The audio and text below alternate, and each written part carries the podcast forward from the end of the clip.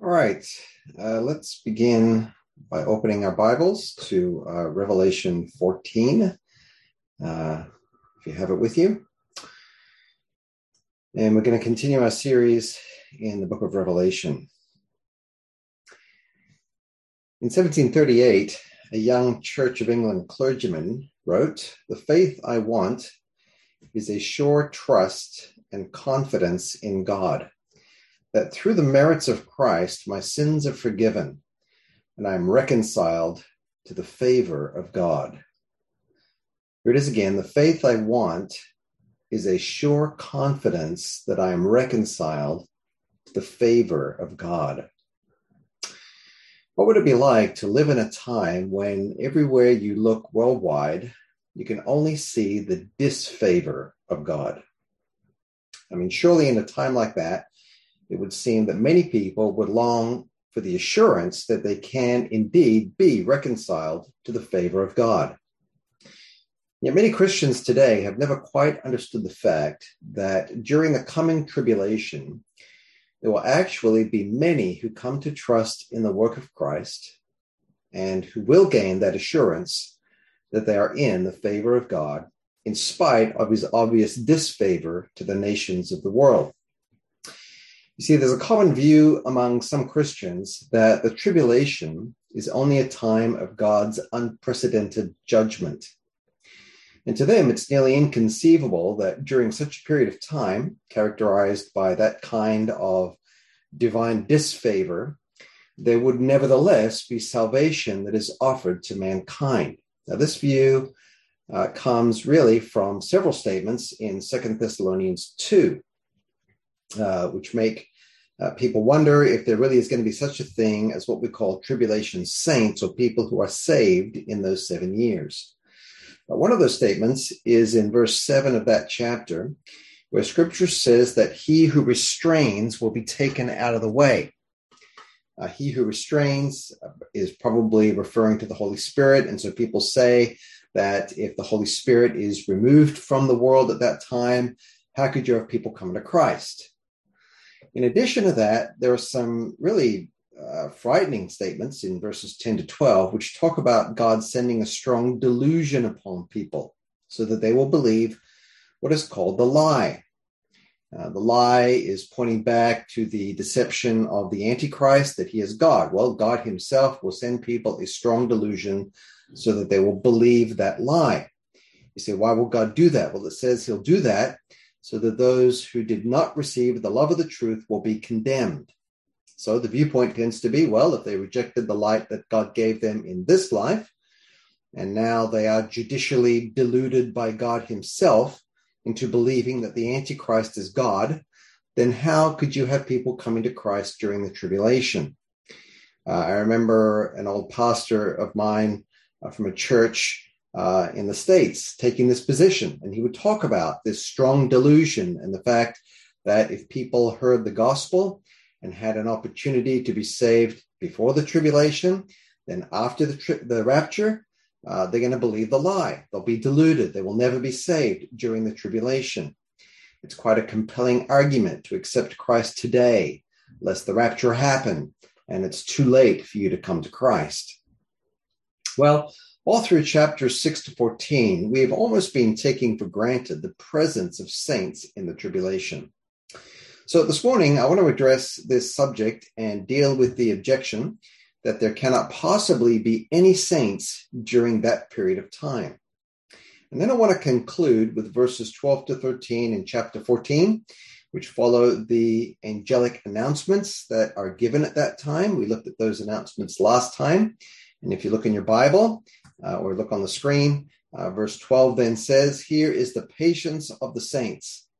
Here are those who keep the commandments of God and the faith of Jesus.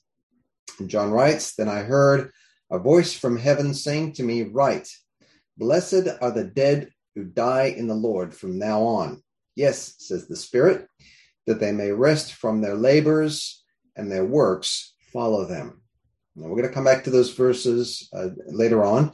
But for now, let's just take up this whole issue of tribulation saints. And I want to begin by laying out a series of passages that actually justify our taking for granted that these people will exist during these last seven years of human history as we know it. I want to give you a comprehensive list of all the passages that indicate this. And the first one is in the first chapter of Judgment in the book, which is chapter six. So turn there with me if you have your Bibles or on your digital devices. Now, this chapter, uh, you may remember, introduces us to the breaking of the seal judgments. When the fifth seal is broken open, in verse 9, John says, I saw under the altar the souls of those who had been slain for the word of God and for the testimony which they held. And notice it's because of the word of God and because of the testimony which they held, which means that these are believing people. In fact, verse 11 goes on to say that they are given white robes. Now, somebody asks, well, how do we know that these are not all the martyrs who died for Christ throughout all of church history? How do we know that these are only tribulation saints who have given their lives? Well, when we covered that passage some time ago, we saw that John is seeing souls under the altar. In other words, these individuals are not existing in their resurrected, glorified bodies. And we know from 1 Thessalonians 4 and 1 Corinthians 15 that when the Lord comes for the bride of Christ, the dead in Christ will be raised. Well, what's going to be raised? Their bodies. So all the souls of past saints in church history are currently with the Lord. But when Christ comes again, he will bring those souls with him and they will be reunited with their resurrection bodies. So if John only sees souls under the altar, then these cannot be past saints. But they can be tribulation saints who've died on earth after the church has been raptured. In addition to that, we discovered God's promise in Revelation 3:10 that the church will be kept from the hour of testing that will come upon the whole world. That hour of testing is clearly referring to the tribulation, and I want to remind you that this does not merely teach that God will keep his people through that testing. That's how it's often interpreted, but it doesn't say that. It says they will be kept out of this period of time. The language there is very specific. It really doesn't give any possibility for the church to be present during that hour. So, on the basis of that text and other parallel passages, we believe that the Lord will return to catch us away before the opening of the tribulation and yet, during that period of time, John sees these souls not yet reunited with their bodies. So, this is a text that offers the evidence of people who live during the tribulation and who die for Christ during the tribulation. Now, let's look at verse 11. Here is a second passage. Get that up on my screen here. There it is. Um, then a white robe was given to each of them, to each of these people. And it was said to them that they should rest a little while longer until both the number of their fellow servants and their brethren, who would be killed as they were, was completed. In other words, there will be brethren killed in the further months of the tribulation, and there you have a second passage testifying to the presence of saints in the tribulation. Now, chapter 7, verse 3 you got these four angels who are permitted to harm the earth and the sea, although they're prohibited from uh, initiating those events until it says, We have sealed the servants of God on their foreheads. You know the language, it's the servants of our God who are sealed uh, during that tribulation period. And then in verses 4 to 8, uh, you remember that we see the 144,000 Jewish believers. So there you have a third passage testifying to the presence of saints in the tribulation. Look at verse 9. After these things I looked, and behold, a great multitude which no one could number. So you could count the 144,000, but you couldn't count these. Of all nations, tribes, peoples, and tongues, standing before the throne and before the Lamb, clothed with white robes, with palm branches in their hands. And in verse 10, oops, sorry, Go back. There it is. Verse 10, you remember the singing of salvation. So who are these people? Verse 14, the elder says to John, Well, these are the ones who come out of, and literally it says, the tribulation, the great one. And washed their robes and made them white in the blood of the Lamb. So, who are these people in this multitude from all the nations? Well, they've come out of the great tribulation. And there you have a fourth passage testifying to the presence of saints in the tribulation. Let's look at a fifth passage. Chapter 11, You've got these two unique individuals. God refers to them there in verse 3 as my two witnesses. They will live and bear testimony to God and to Christ for three and a half years. So there you have a fifth passage. Chapter 12, verse 17, when Satan is cast down to earth, he's, uh, remember, he's denied all access into heaven, and that's going to happen at the midpoint in the tribulation. And it says in verse 17, he was enraged with the woman, who's a nation of Israel, and he went to make war with the rest of her offspring. And look at how they describe there who keep the commandments of God and have the testimony of Jesus Christ.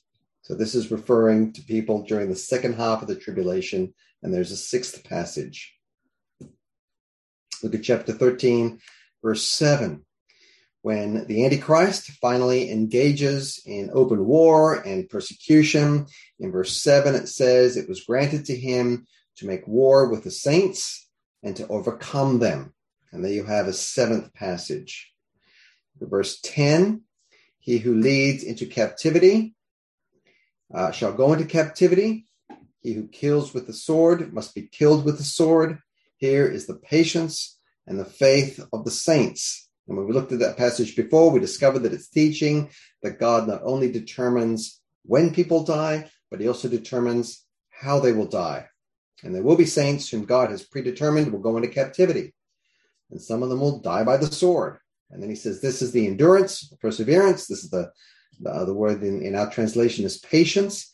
Here is the patience and the faith of the saints that they will endure those things. So that's an eighth passage. Now, I want to show you two more that are not in this book. Uh, they're in Matthew 24 and the Olivet Discourse. Uh, and again, uh, all we're doing at the moment is just trying to gather evidence for the presence of saints in the tribulation. So in Matthew 24, 7, and my PowerPoint seems to be freezing up here. Let's go back. All right. Matthew 24, 7. Uh, the Lord refers to nation rising against nation, kingdom against kingdom. Uh, there's be famines and pestilences and earthquakes in various places. And then in verse 9, they will deliver you up to tribulation and kill you, and you will be hated by all nations for my name's sake. Verse 12, and because lawlessness will abound, the love of many will grow cold. But he who endures to the end shall be saved. Verse 14, and this gospel of the kingdom will be preached in all the world as a witness to all the nations, and then the end will come. And the context here is really referring to the first half of the tribulation. During that time, this gospel of the kingdom will be preached in the whole world. And we saw last time in Revelation 14 that God is so intent on this happening, he's going to actually employ angelic messengers. And one of them is going to proclaim an everlasting gospel uh, that's going to be universal in its outreach. So there's a ninth passage for you. And then look at the following verses. Uh, after that, verse 15, you've got the abomination of desolation uh, spoken by Daniel, which is right at the midpoint in the tribulation. Uh, this, of course, is when the Antichrist positions himself in the temple. He declares himself to be God. And now, verse 21 For then there will be great tribulation. That's the second half, such as has not been seen since the beginning of the world until this time, no, nor ever shall be. And unless those days were shortened, no flesh, no physical life would be saved. In other words, uh, if all of this continued without God stopping it, all life would be snuffed out. Uh, however, keep reading, but for the elect's sake, those days will be shortened. It's for the sake of the elect who are on the earth at that time. Who are those people? Well, among others, we know that the Lord will preserve a remnant in the nation of Israel, those who will see Christ at his second coming at the end of the tribulation. You remember the prophet Zechariah says they will look on him whom they have pierced. And then a fountain of cleansing will be open for them. These are the elect in the nation of Israel. And that then makes 10 passages for us. Now, if you include uh, the one that we started with today, verses 12 and 13, we actually have 11. So now there should be no question about whether or not God will save people during the tribulation. Will he or won't he? Absolutely. But that being the case, how do you explain the objections? Uh, let's deal with them uh, quickly on our way back to Revelation 14. And I want to start with this issue that the tribulation is primarily a period of judgment. Objection number one people say the tribulation is primarily a period of judgment. Well, obviously, it's characterized by judgment. Uh, in fact, the word tribulation means pressure. But as we've noted in the past, that pressure is also designed to squeeze out many people for God. I mean, there's going to be many under that weight who are looking for relief, and they will turn to God. Like, stop and think about this for a moment. What does scripture mean when it talks about a great multitude that no one can number? How many do you think that is? Now, certainly doesn't mean an infinite amount, but it does mean that it cannot be computed by a human being, right? It's beyond human comprehension. You can't just sit there and number the multitude that's going to be there. It's not possible. That's what Revelation 7 says. So, what, it, uh, what is it talking about then when it says that they come from every nation and all the tribes and all the language groups? Well, let's just compare that for a moment. How long did Noah preach before the first time when God judged the whole earth? How long was that, and how many people were saved? Only eight people. I'd call that a period primarily characterized by judgment. Uh, think about the first century. How many people do you suppose were truly converted to Christ between AD 30 and the end of the first century? Well, uh, in 70 or 75 years, we know from the New Testament and what early church historians have recorded that there were thousands and thousands of them, but there's no evidence that it was millions. What about the Reformation or the Puritan era? What about the 18th century English revivalists or the great periods of mass evangelism that occurred at the end of the 19th and early 20th centuries? How many people do you suppose came to Christ in those times? For example, in the Welsh revival of 1904, they say that about 100,000 people were affected in Wales. Okay, but okay, how about a how about a great number that nobody can count? I mean, there must be millions and millions of people who will come to Christ during that period of time. And that doesn't even include, you know, the infants or the unborn uh, who are taken immediately into God's presence. You know, it's hard to imagine any period of history of nearly any length that will be more characterized by the success of the gospel than the tribulation period. I mean, I don't want to go through that time, but it would be wonderful to go through and see it happen. And perhaps we will see it from heaven's viewpoint. But secondly, what about this issue of the Holy Spirit being removed? Uh, look at Second Thessalonians 2, and I want to just notice very carefully the language that's in that chapter. Verse 7 says, uh, For the mystery of lawlessness is already at work only he who now restrains will do so until he is taken out of the way. And because of the language, he who now restrains, this entity is often known as the restrainer.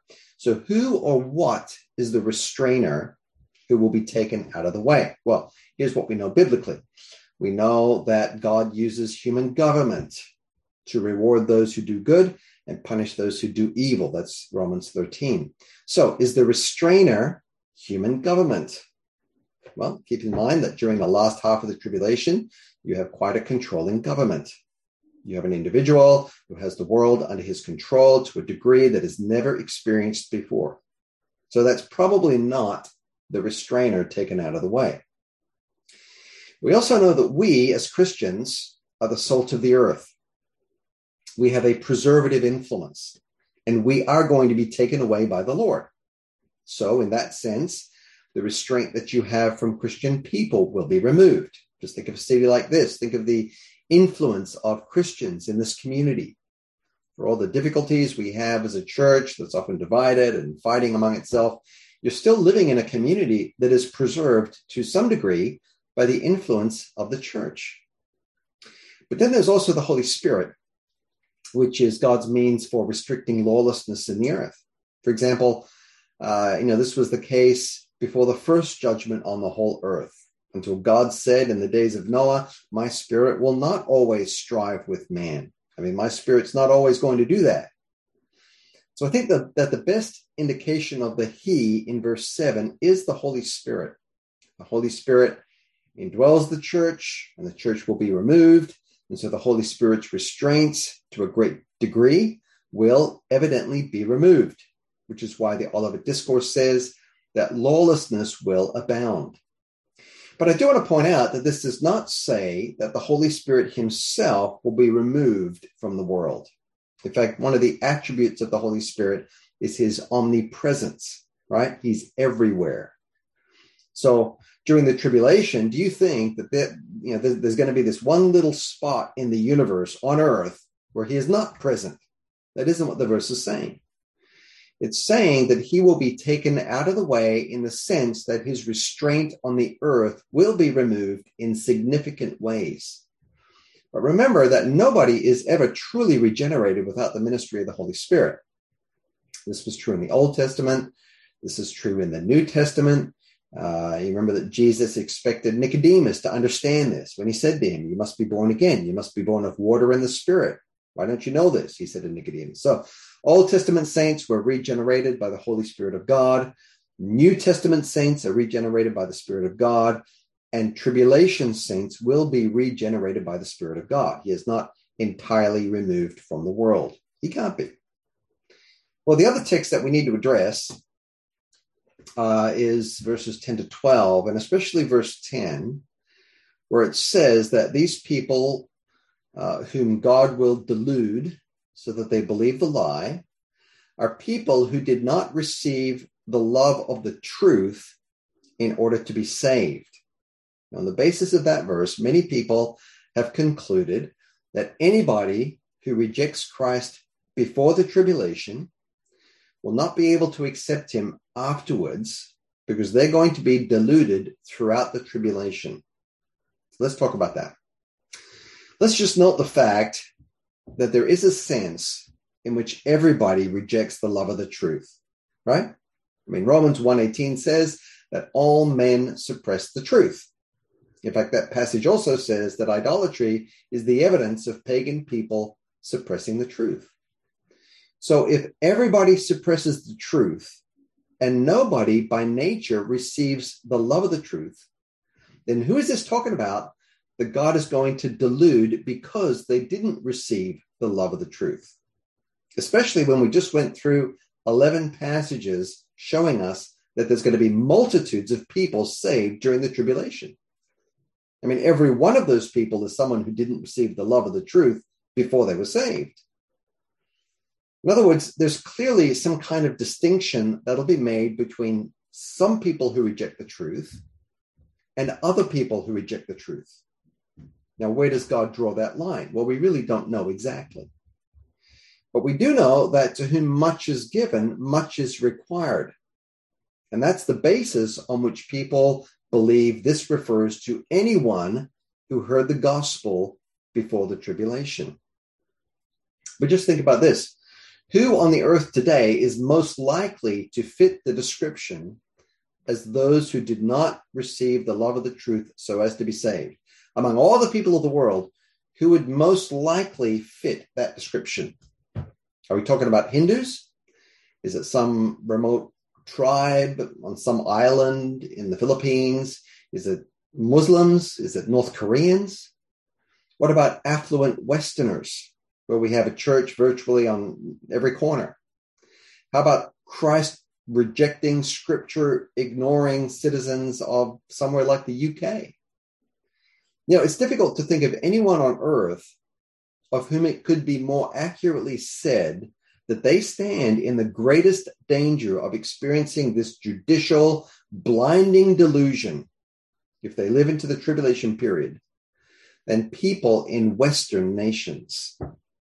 But having said that, does this passage say that if someone has ever one time heard the gospel and then Jesus returned, that they could never be saved again. Does this passage say that? No, it does not. Uh, that would be overreaching the interpretation. That would be stating beyond what the passage specifies. But regardless, there will be a vast number of people whom God will know, those people who have crossed the point of no return, and he will judicially delude them so that they will be damned. They will be condemned, and they will blindly accept the lie of the Antichrist. Now, that makes this a very fearful passage, doesn't it? Certainly doesn't militate against anyone coming to Christ during the tribulation, in spite of the fact that all men suppress the truth. And so, in that sense, they could fit the description in the passage. But it does send out a warning that there is a point of no return when someone repeatedly rejects the truth of God. Say, well, who's that? And I'm not quite sure, but but think, for example, of those in the pastorate who are not really regenerated. Think of those teaching in seminaries who reject the truth and teach a lie.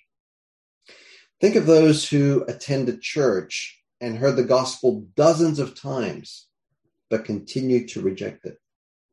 What is the point of no return? I don't know. But I wouldn't want to be someone who's toying with the destiny of his eternal soul, would you? But regardless of that, I think that this passage does not preclude all of those people coming to Christ in the tribulation, as we've seen in Revelation. Now, having said that, I want to take you back to chapter 14, verses 12 and 13. And I want to finish our message today by looking at what those verses say about those saints. They're called saints in verse 12, where we are told about their life, but in verse 13, we are told about their death. So let's start then with the life of these saints. In general, God characterizes their life with one word. These are people who persevere. This is the perseverance or the patience of the saints. That is the word for endurance. It's the word that's used by James when he says, My brethren, rejoice when you experience the various trials of your faith. Why rejoice? He says, Because the trying of your faith works patience. And that isn't talking about keeping your temper. That is the word for endurance. It works endurance. And then it says, Let endurance have its perfect work so that you may be perfect and complete, lacking nothing. You know, I used to read that verse and wonder what there was about endurance that brings a person to perfection where he lacks nothing. I mean, why is that virtue singled out as the key virtue to have? And then one day it occurred to me that endurance really is the acid test of the value of anything. When you and I, for example, uh, purchase an expensive product, we typically ask about the length of the warranty because we assume that the length of time that the manufacturer is prepared to guarantee the product is probably a good prediction of its life. When you uh, buy tires, for example, uh, you want to know how many kilometers you can expect to get out of them. Uh, you want to know how long the charge in that battery is going to last. Uh, you know, the people at uh, Choice, the um, product testing company, they they test laptop computers by freezing them and baking them and dropping them and pouring coffee into the keyboard. They want to know how long is this thing going to last under pressure. Well, my brethren, count it all joy when you're subjected to these trials of every kind, because that works endurance. And endurance is the measure of your character.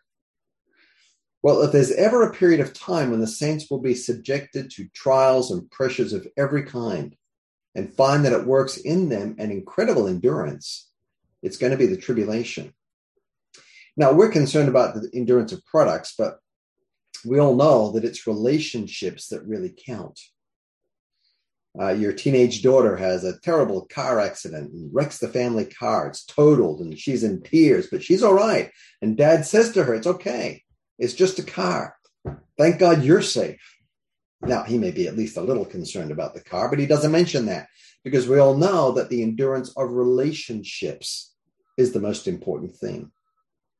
Now, of course, there's a human relationship that God says should endure until death parts. That's the relationship between husband and wife.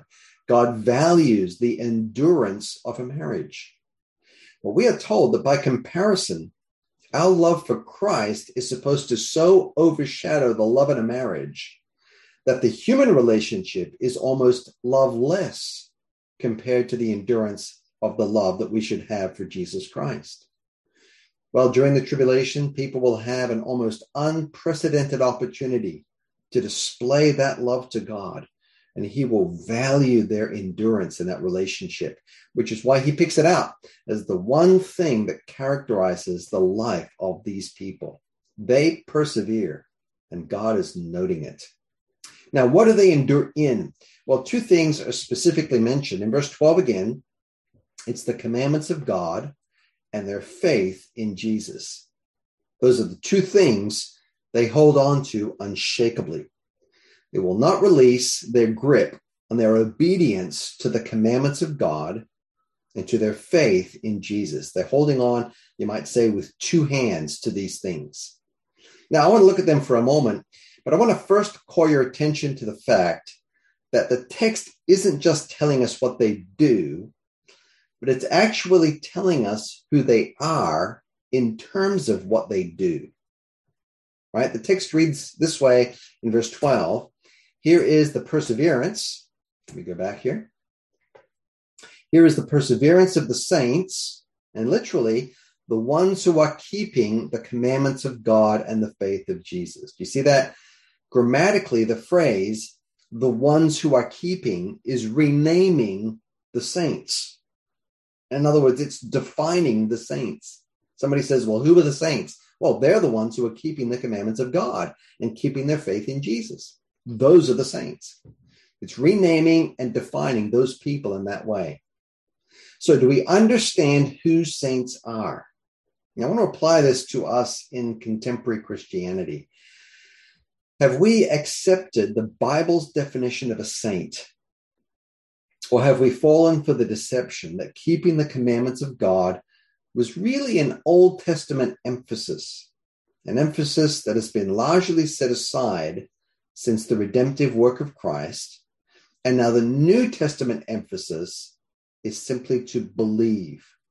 Now, of course, there are commandments in the New Testament, but, but obedience is minimized in the New Testament and maximized in the Old Testament. So today, you just need to trust Christ and don't get too bogged down in obeying all those outdated commands in the Bible. Let me tell you, that is a deception. The Apostle Paul gives a catalog of sins in Ephesians 4, and they're all violations of the moral law of God, a law that is based on his own character that never changes. Then he says to the Christians to whom he is writing, Let no one deceive you because it's these things that bring the wrath of God upon people. Now, why does he have to write that to Christians? Because there is a possibility that someone will deceive them about their being liberated in Christ to the point where obedience to the moral law of God is minimized. It doesn't really matter. And that just isn't true. In the Old Testament, to obey was better than sacrifice. In the tribulation period, Saints are those who are keeping the commandments of God. Well, is it any different in the New Testament church era uh, or church history era? I mean, is this the one time in all of church history where God places very little value on obedience? Unfortunately, that is the impression that is often given to Christianity today. Uh, messages today are all about love and grace and acceptance. And I know the plans I have for you, plans for good and not evil. And, you know, let me just say all of that is very true. All of that is very important. But have you noticed that so little is said about obedience? Well, do you know what Jesus taught about this? He taught that there will be many people who will stand before him and they will profess what is theologically orthodox and yet he will say to them, Depart from me, all you who work iniquity.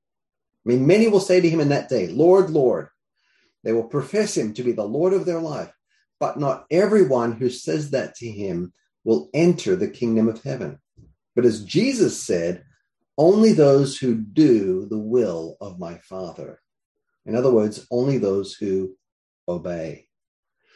And then he gave a story to reinforce what he was saying. He said, You know, it's like two guys building houses, and one guy builds this house on a rock, and the other guy builds it on sand. He said, Well, what's the difference between those two guys? Well, in the New King James, there's one word of difference. The guy who builds his house on the rock is the one who hears the sayings of Jesus and does them. The guy who builds his house on the sand is the one who hears the sayings of Jesus and does not do them. It's only one word of difference, and it's the difference between obedience and rebellion. God has always valued obedience. Look at 1 John 2 1. John says that he is writing the things in his book to us so that you may not sin. I mean, that's God's expectation. Do you realize that what is said in this book, including the part that says, if you confess your sins, he is faithful and just to forgive them, do you realize that all of that is written so that you won't sin? However, in the second part of the verse, and if anyone does sin, if you sin, well, there's a provision for that. We have an advocate with the Father, Jesus Christ the righteous, and he himself is the propitiation for our sins, and not for ours only, but also for the whole world. Verse 3 Now by this we know that we know him. How do we know? Next line. If we keep his commandments. That's how you know. Someone says, Yeah, I'd like to be absolutely sure that I'm a Christian. Good. Do you keep God's commandments? Because one way you know. What about somebody who says, Well, you know, I'm, I'm, I'm pretty sure I'm saved, but I can't say I really try to keep his commandments. I mean, some of them, you know, they're just a little bit too inconvenient for me and my lifestyle, don't like them. Well, look at the next verse. He who says, I know him and does not keep his commandments is a liar, and the truth is not in him. A liar about what? About what he just professed that he knows Jesus. He lies in his profession. The truth is not in an individual like that. I'm not minimizing passages that talk about the love of God, but please understand that this is not an all accepting, embracing love that demands you do nothing in return. No, you must do what the old hymn says that there's no, no other way to be happy in Jesus but to trust and want, to trust and obey. True Christian people have a heart to be governed by God. I mean, it's given to them supernaturally. They have a new heart. And the Bible says that God's commandments are not grievous once you come to Christ. What's grievous is when you disobey. And of course, you disobey. All Christians disobey. That's why we have to confess our sins. That's why we need a constant cleansing and an advocate before the Father. But a true Christian grieves over that. It's a big deal for him. Jesus said, Blessed are those who mourn, do you know anything about mourning over your sin? If you know nothing about that, you are not a believer. But blessed are those who mourn, for they shall be comforted. It is critical that we accept the whole word of God. Nobody is saved by obedience, but I can tell you that there is no salvation for a person who does not obey. This is what James talks about when he teaches that your faith must work. And if it doesn't, then your faith is no better than that of a demon. And you may tremble even under a message like this, but that doesn't mean you're saved. The evidence, the acid test will be if you keep God's commandments. The heart of a believer has a heart of obedience to God, and it's his joy to have his steps directed by him. He's reading his Bible every day. He's looking for directions from God because he loves to be governed by God. I mean, his security is in the blood of Jesus, yes, but God directs and empowers him by the Spirit of God to be a faithful and obedient believer. Now, don't you think that God will require obedience of people in the tribulation when they have a tremendous pressure on them to be disobedient? Of course, God's going to require them to obey.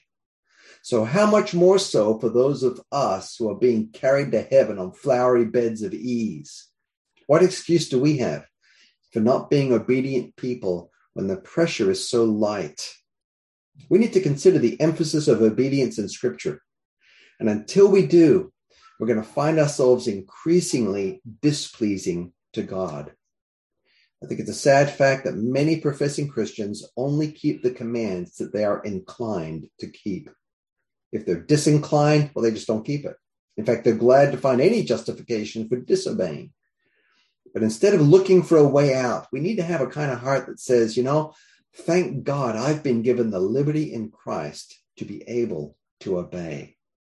Now, these people will be characterized by keeping the commandments of God, and then they'll be characterized by keeping their faith of Jesus. Now, that little expression, faith of Jesus, could mean one of two things. It could mean either their subjective trust in Christ himself as the object of their faith. That's possible. That's how some translations have put it. Or it could mean the Christian faith, the whole body of truth. Like Jude says, it's the faith once delivered to the saints. So the faith of Jesus is referring to the fact that they have put their trust in Jesus himself subjectively, or that Jesus is the content of the body of objective truth, and they're holding on to that body of truth. It's one of those two things. Which one do you think it is? Do you think it's them holding on to their confidence in Jesus, they're trusting in Jesus? Or is it saying that they hold fast to the whole Christian faith, the whole Christian dogma about Jesus, the truth about Jesus? Well, the simple answer to that is yes, it's both and. You can't separate those two things. I mean, what is someone doing who keeps the faith that is about Jesus? If you do that, then you have faith in Jesus. You are trusting in him. These are inseparable. Now, what will it take in that day to really hold fast to the Christian faith and have a persevering and personal trust in Christ? Do you think you could do that in the fire? I don't think I could do that in the fire. In fact, you know, let me tell you what happens to me when, when my hand touches a hot burner on the stove. I don't even have to think about it. My hand involuntarily springs back. And yet, it's evident from the scriptures that God gives grace in the moment to endure in the fire and in the flood and under torture and in some of the most extreme conditions. And all the credit for that is going to go to Jesus. Paul told Timothy, be strong in the Lord and in the power of his might. Uh, it was William Gurnall who said, the strength of every earthly captain lies in his troops. But in the Christian army, the strength of the troops lies in the captain. That's because it'll be the power of Jesus that enables these people to persevere in this way and so all of the glory goes to him as they keep their faith. Now, verse 13 moves on to encourage these people in life by telling them about the nature of their death. So let's turn to that in closing.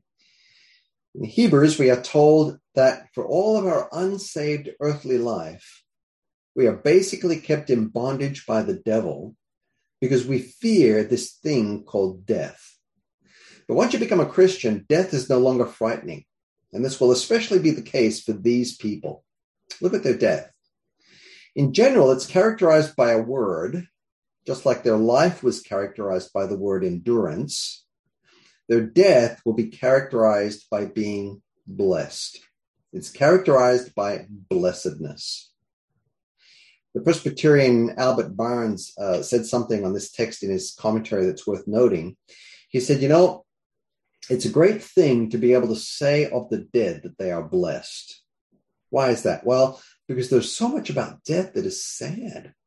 Is that we dread death because it cuts us off from everything that is dear to us and it robs us of our hopes, and the grave is cold and cheerless. So, in light of all that, well, it must be a great thing to be able to say, you know what?